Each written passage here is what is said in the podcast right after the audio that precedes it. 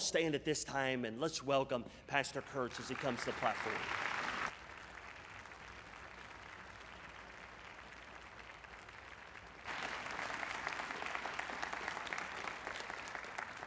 Thank you. you may be seated. Proverbs chapter 9. Proverbs chapter 9. What a privilege it is for me to be here. I received a call from Nicole Torberson a few months back, and she uh, asked me this question. She said, Pastor Kurtz, would you be interested in coming out and speaking in chapel at West Coast? She wasn't thinking what I was thinking when she asked me that question. And my response was, More than ever, I'd like to come out and speak in your chapel. The reason being is because my son is now a freshman here. And so I said, Yeah, I'd love to come out there and speak in your chapel. What a privilege it is just to do that, but to come out and see my son. Uh, my son, I, I called him about uh, a week or two after he had arrived here, and I said, How's it going at West Coast, Abe? And this is the response that he gave to me. He says, Dad, anyone who loves the Lord would love being there. I said, I don't know that I could come up with a better way to describe a college than anyone who loves the Lord would love being there. Proverbs chapter 9 and verse 17, we read these words Stolen waters are sweet. Stolen waters are sweet. My son turned 18. We said, Abe, what do you want for your 18th birthday? He said, I want to go skydiving. Who's gone skydiving before? All right, I'm seeing about 10 hands. How many, if you got your hand up, keep your hand up if you've gone skydiving solo. Anybody gone skydiving solo? All right, we've got one brave young lady over here. My son said, Dad, I want to go skydiving. I, he goes, Will you go with me? Yeah, I'll go with you. You want to go skydiving? Let's do it. So uh, he begins to look into it. There's a place about 30, 40 minutes from our place out in the country called Rittman, Ohio, near a town called Rittman, Ohio. And uh, he said, Dad, uh, there's two options when you go skydiving.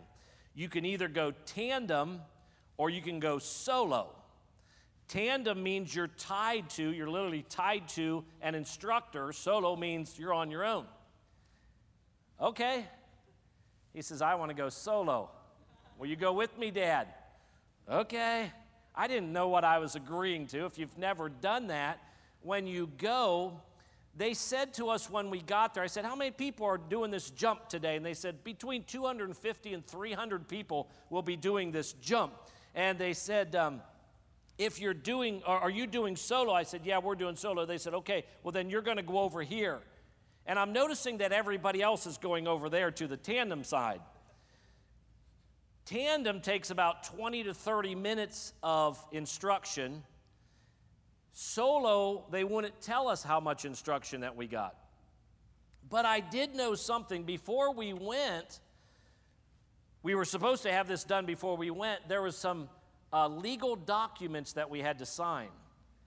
I received those legal documents. I believe I put my initials on there 27 times, and I signed it with my signature, I think, three to five more times. Lots and lots of legal documents, basically saying if you splat, it's your fault. So we get there, they say, go over there. If you're with Tandem, go over here. They said there's about 250 to 300 that are going to jump today. The ones that were doing solo for the first time included me and my son and one other young man who had already done tandem. So we go into this class. As we're in this class, they begin to teach us, and we said, Well, how long? You know, I mean, lunch is coming, and it's about 8 o'clock then, and uh, we're already thinking of lunch, and they're like, Well, we don't know, but we will break for lunch was about 2.30 when we concluded our uh, session. It was about 5.30 when we got on the 17th plane that went up that day. I will tell you this, though. I was all ears that day. I was listening. I was trying to, I was trying to pick everything up they said because they said a lot of stuff. Now, when you jump out of the plane, you're going to be going, you'll be going approximately 120 miles an hour in the air. We're going to jump out from 13,000 feet. There's the possibility that when you pull the ripcord for your, uh, for your parachute, that the parachute will not uh, come out. There's the possibility that the parachute will come out and be twisted.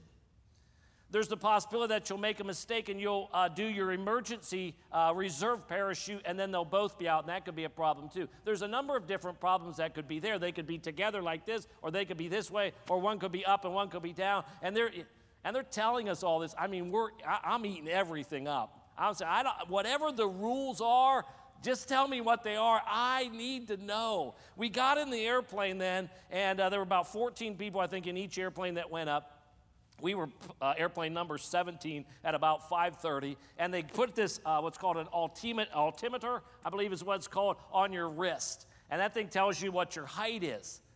The plane took off just a dirt uh, runway the plane takes off and uh, starts up in the air. We got to about 500 feet between 500 and 1000 i looked at it and i looked at abe. I was like we're going to 13000 feet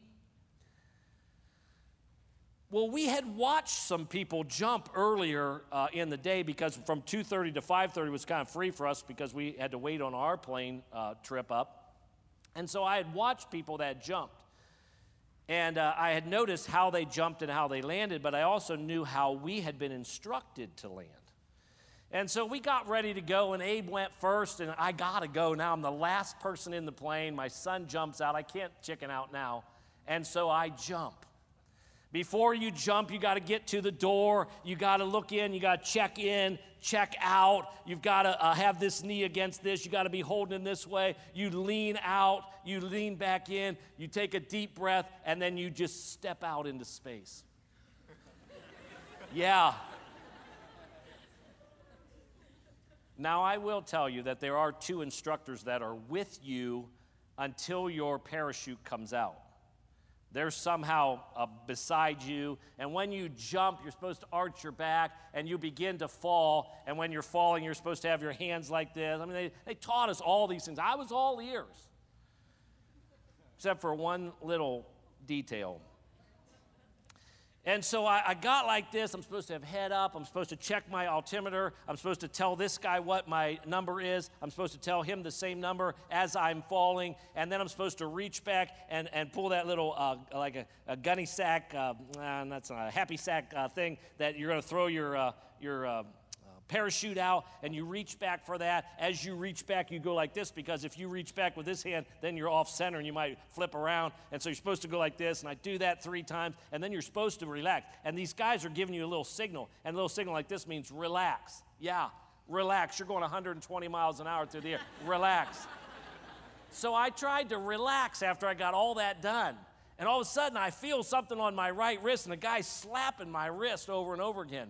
And that means look at your altimeter. Well, I look at 6,000, you're supposed to lock in, and at 5,500 feet, so now you've fallen from 13,000 to 6,000, and at 55, you're supposed to throw. So you're supposed to lock in on that and watch it until it gets to 55, which is just a couple seconds, and then you're supposed to throw. Well, he's whacking my wrist, and what that means is, is you're supposed to, I was doing the relaxing part, and you're supposed to now be doing the locking in part. And so I lock in, I'm already at 55. And so I reach back for that little uh, thing that I was supposed to grab, and I can't find it. And then I feel something that doesn't feel like it. And I realized that the guy had grabbed it for me and thrown it, and they were gone. I have no idea what happened to them. And the air and the, the parachute comes out. I mean, it came out good. Uh, I didn't have any of those five million problems they described to us that potentially you could have. And I begin, and if you've ever done it, I mean, it's the most awesome thing in the world to be just floating above the earth. You can just pull down on one side and you just do a circle. Pull down the other side, you just twist around. It's like you're just, and you can pull down on both of them. It's like you stop. It's like you're driving a car two miles an hour in the air. And so, but you're, you're actually falling quite rapidly. And so as you do that, you also have a thing in your ear, and that's telling you uh, the, if it works, which they said it may not work, there's going to be on the ground, guy on the ground is kind of helping you through.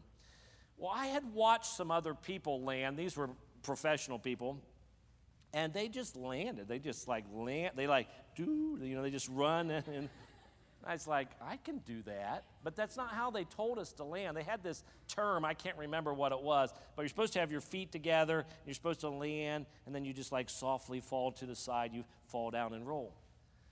Well, I'm in the middle of, you know, floating in there thinking I'm very cool. And I'm like, I, I think I'll do the running thing. And then the guy's talking in my ear, and I'm going to run into a bean field. I'm not where I'm supposed to be. I'm running into a bean field. And, and I, I, I, I'm ready to do the one, two, three that, that really slows you down as you get there. And I'm in the middle of thinking, I think I'll just run. I mean, it's not, I'm very athletic. And I'll just run. Or should I do it the way I'm taught? And it, the, the ground came really fast, let me just tell you that. And I landed about half running and half falling, and that did not work at all. I banged my knee. I'm still hurting from it. That was August the 5th. I tell you all that to tell you this. There were some rules that they gave us. There were some rules that they gave us. I probably should have paid attention to that last rule about how to land and land properly when you're a newbie, when you're just doing this for the first time. When the Bible tells us this, stolen waters are sweet. What's the Bible teaching us when the Bible says stolen waters are sweet? Heavenly Father, thank you, Lord, for this day and the privilege of being in your house and uh, speaking, Lord, to college students. Lord, you have a truth for us in Proverbs chapter 9 that's precious. And I pray, Lord, that we can navigate through this chapter, glean some truths that will be helpful today, Lord. I pray for your blessing in Jesus' name. Amen. As for uh, uh, the privilege of bringing in a little uh, illustration for you today, I want to uh, build a fence. And, uh, and, I just want to say thank you to Thane because Thane carried this over here for me. And uh, Thane said that this doesn't work. I'm hoping I can figure out how to get to build a fence because I want to challenge you today about building a fence. The Bible says stolen waters are sweet. Stolen waters are sweet. And then it goes on and it says these words it says, bread eaten in secret is pleasant. Notice that where it says, stolen waters are sweet, and bread eaten in secret is pleasant. My challenge for you today is to build a fence. Shepherd and I are going to figure out how to build one here.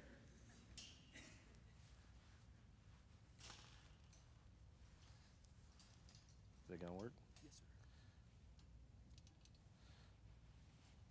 sir. Look at this. Thane, take notes.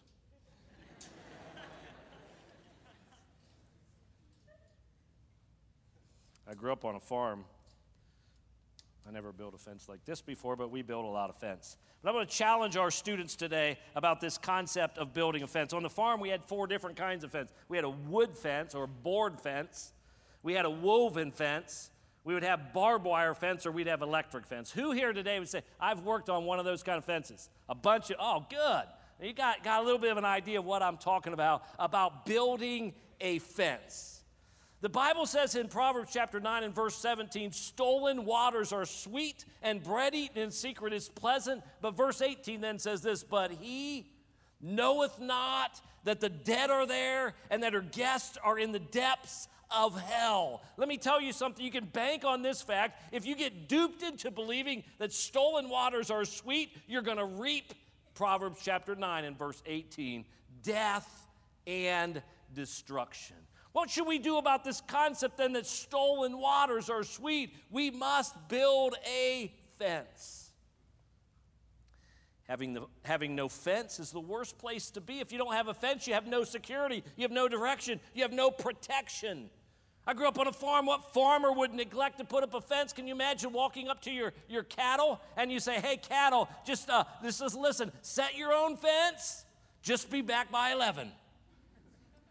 A farmer values his animals. The Bible says it this way a child left to himself bringeth his mother to shame. Today, I want to challenge you about building your fence. It's no longer time for your parents to be building a fence for you.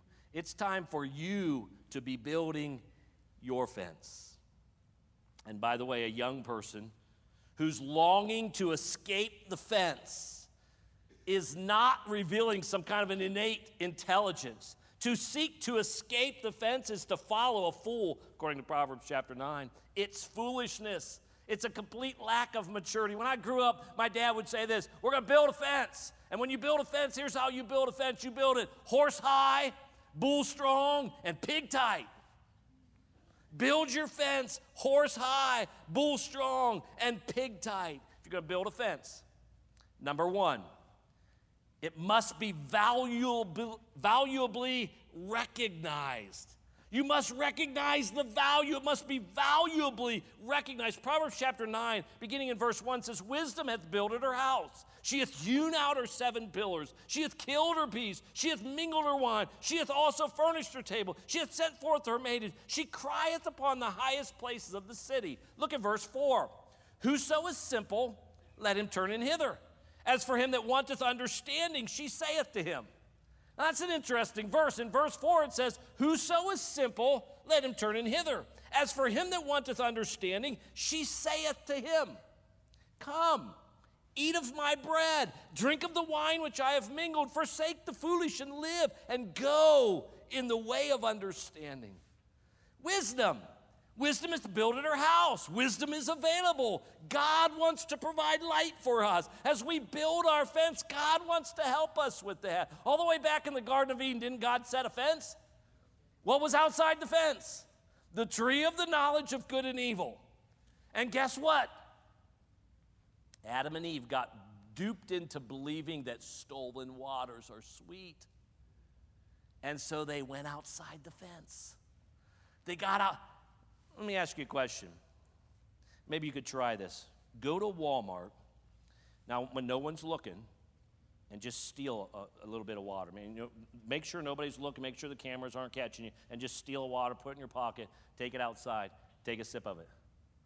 It's really good when you do that. Now, how many of you would say you're the dumbest individual I've ever heard?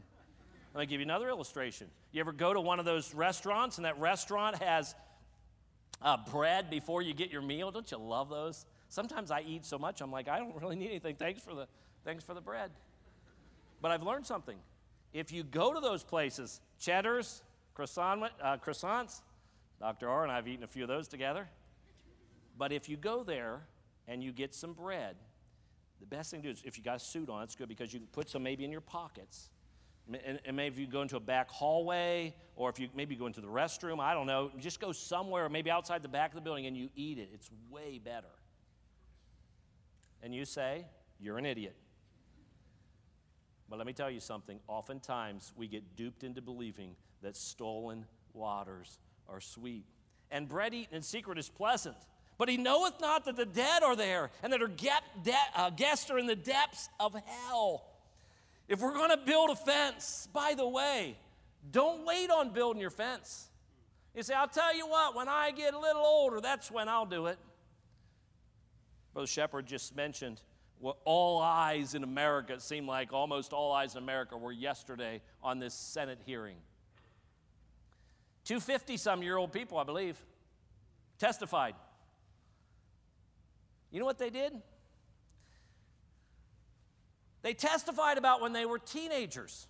What they were testifying about when they were teenagers is about a fence. And we can break it down in this way. They were testifying about a fence that they had.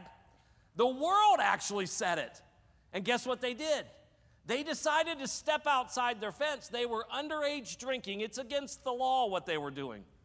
But you know what they decided to do? As a teenager, they decided to step outside the fence because stolen waters are sweet.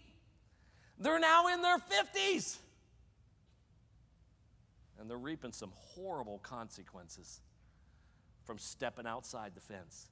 Can I challenge you today? Let's build a fence. If we're going to build a fence, it must be valuably recognized. When wisdom hath builded her house, and she hath hewn out her seven pillars, and she hath killed her beasts, she hath mingled her wine, she hath furnished her table, she hath sent forth her maids, she cried, The wisdom is available. We ought to recognize it.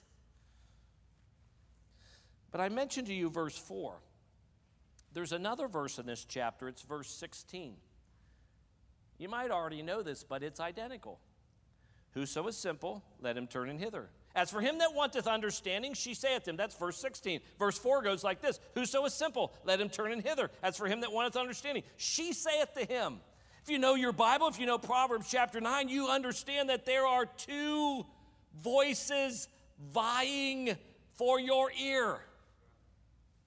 There's wisdom and there's foolishness, both trying to get your attention. You better valuably recognize the value of this fence. Building the fence, building it horse high and bull strong and pig tight. By the way, the grass is not always greener outside, but sometimes it is. But if you're going outside, there are always consequences to stepping outside the fence. I'll give you a farm illustration. On our farm, we had cattle and we had uh, electric fence for them. And where we had electric fence for them, just outside in one spot, there was a 25 acre alfalfa field. Beautiful, lush, green alfalfa just outside the fence. Now, let me tell you something. If those cattle got out and got into that, whew, that was good. They really liked that. However, if they did, it then ruined their winter nourishment. You see, that area was for us to bale. Once we dried it and we got it baled, we'd put it in the barn, and that's what they ate in the winter. And so when they would jump outside the fence, oh, it's good for a while, but it ruined their winter nourishment. Wisdom in the first portion of this chapter, wisdom is rich provision. It's a gracious invitation. Turn in hither. Wisdom is building a fence based upon the Word of God. Hold your place here if you would. Go back with me to Psalm 119 for just a moment. In Psalm 119, and verse 44, we read these words. The psalmist here makes this statement, Psalm 119, 44. He says, So shall I keep thy law continually forever. So shall I keep thy law continually forever. And then look what he says in verse 45, and he says, And I will walk at liberty. Oh, you know what he figured out?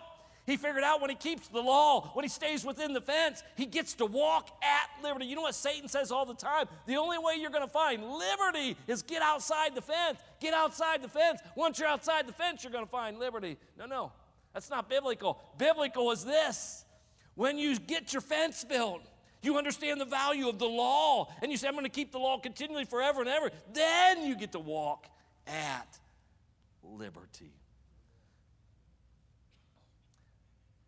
So shall I keep thy law continually forever and ever. I'm going to build a fence. I'm going to stay inside it. Why? And I will walk at liberty, for I seek thy precepts. Deuteronomy 6:24 says that God's statutes, his commandments are for our good always. James chapter 1 says every good gift, every perfect gift cometh down from above from the Father of lights, with whom is no variableness, neither shadow of turning. If you want the good, if you want the good, it's right here. It's inside.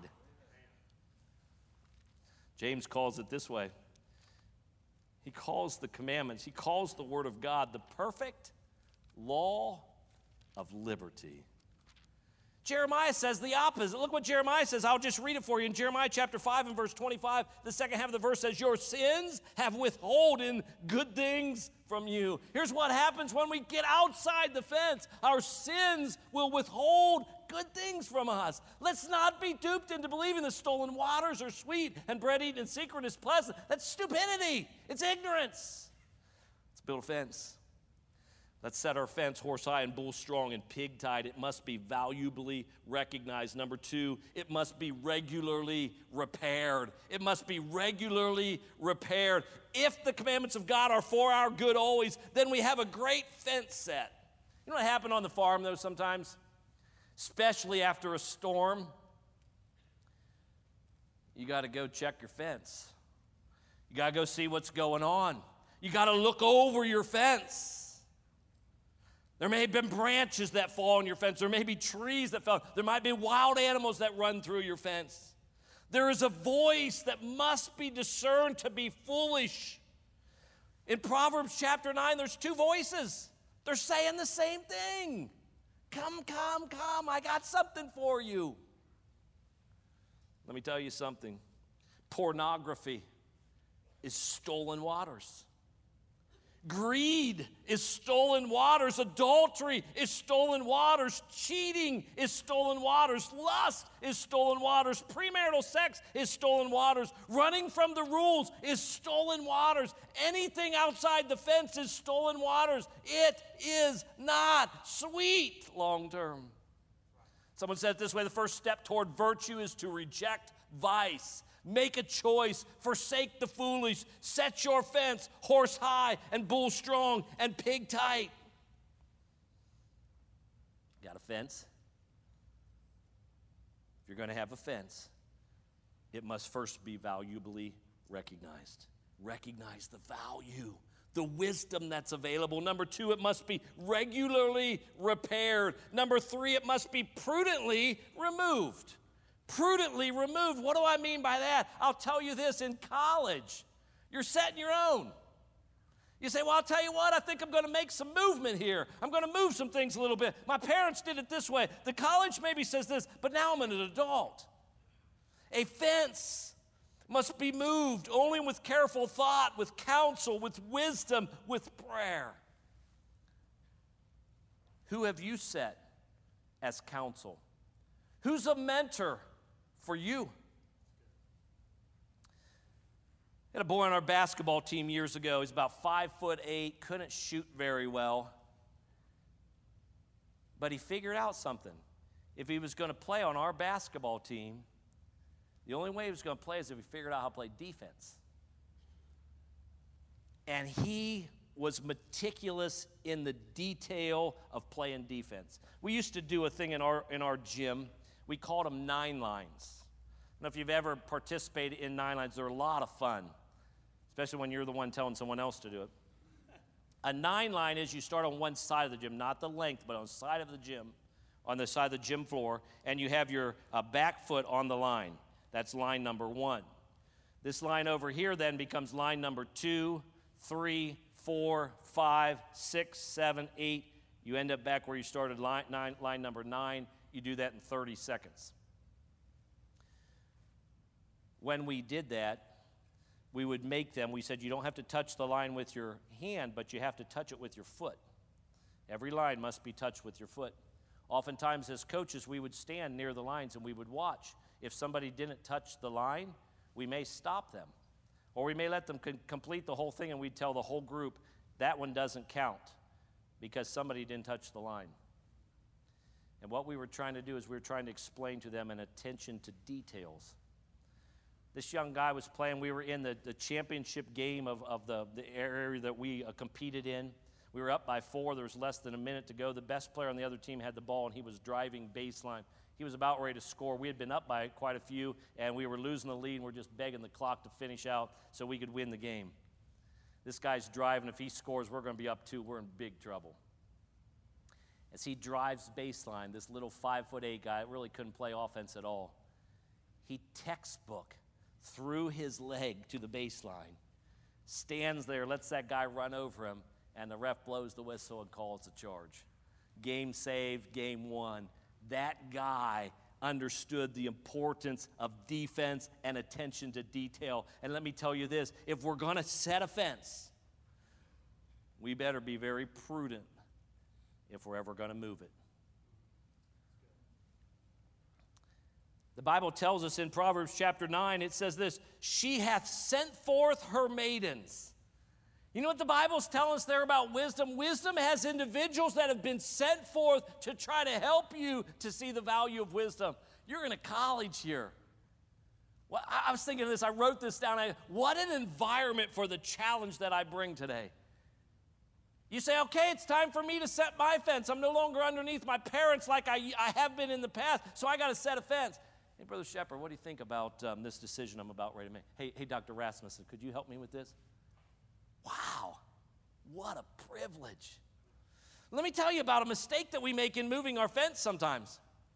Here's what happens we may say this we say, Well, uh, I've been duped into believing that stolen waters are sweet and they're outside the fence, so I'll just move the fence.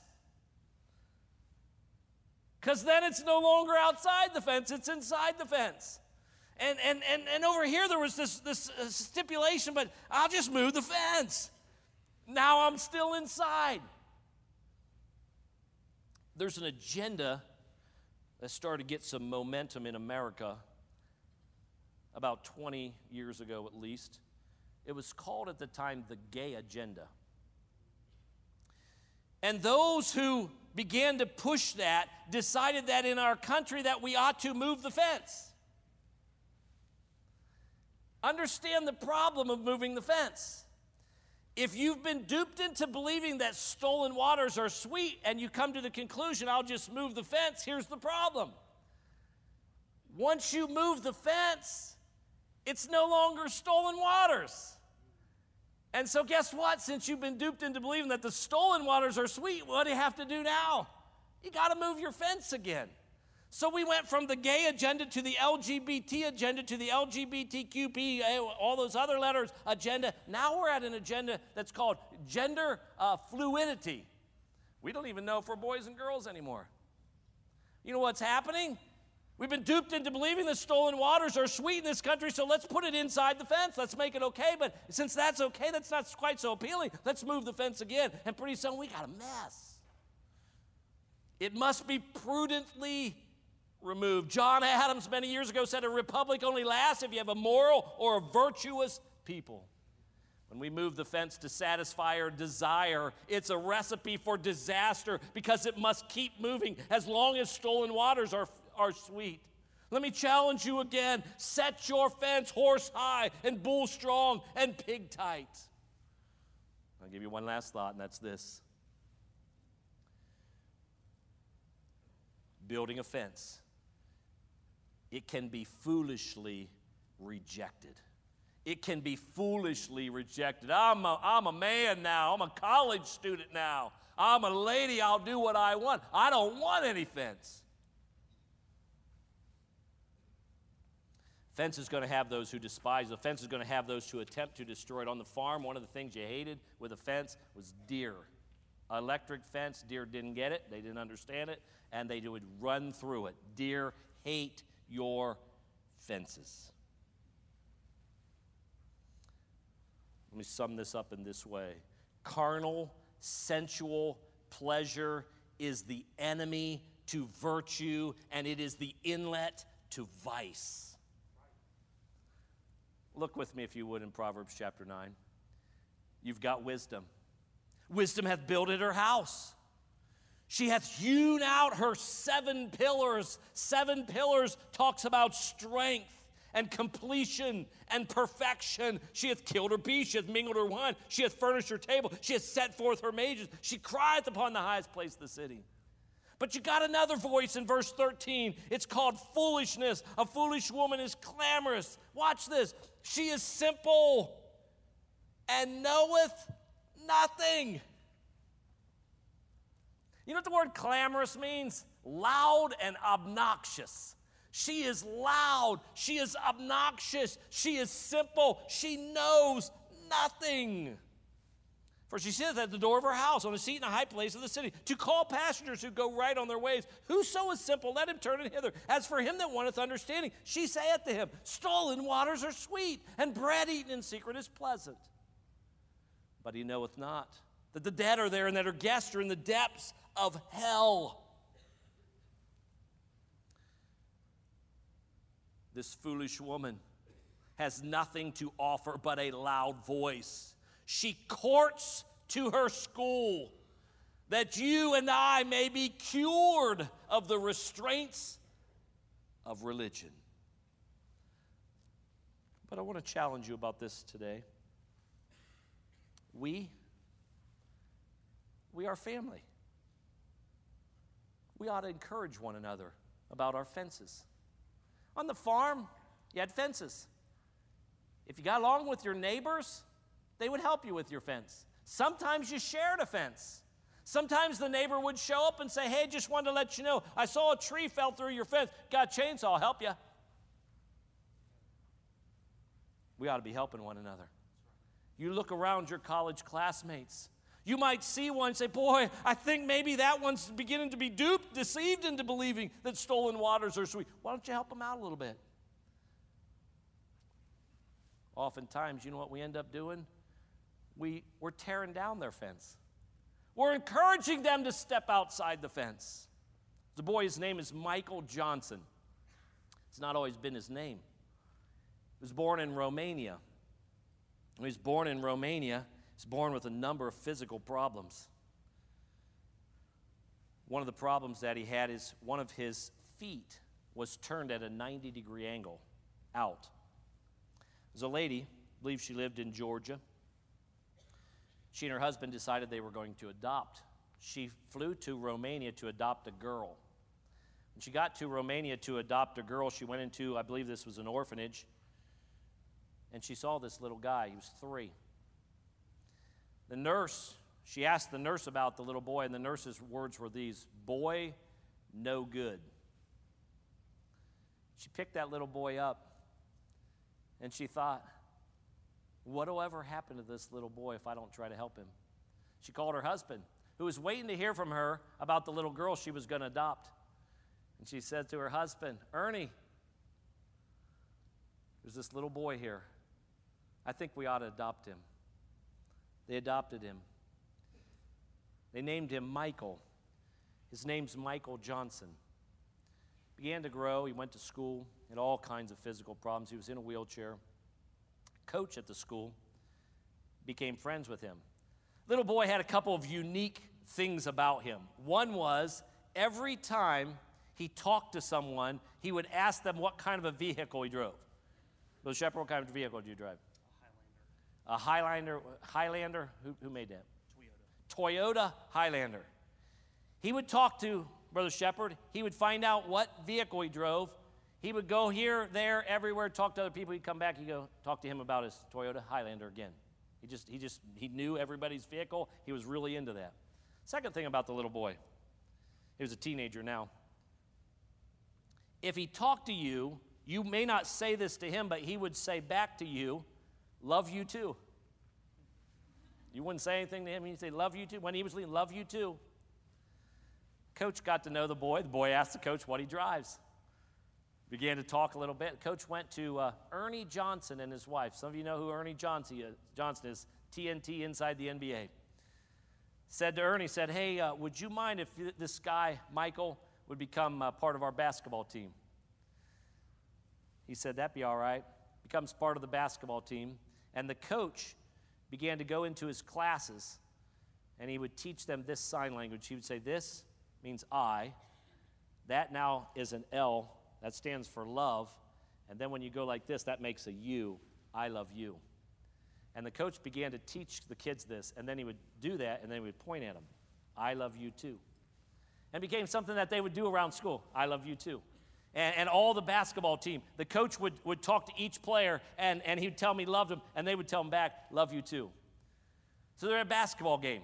And uh, Ernie Johnson tells a story in a book called Unscripted. Ernie says, uh, My son would go into the locker room with the team. And when he goes into the locker room, he'd come back out and I'd say, Hey, Michael, what, what, what happened in the locker room? He goes, Sometimes he'd say, uh, Boy, Coach Boiler, mad, break clipboard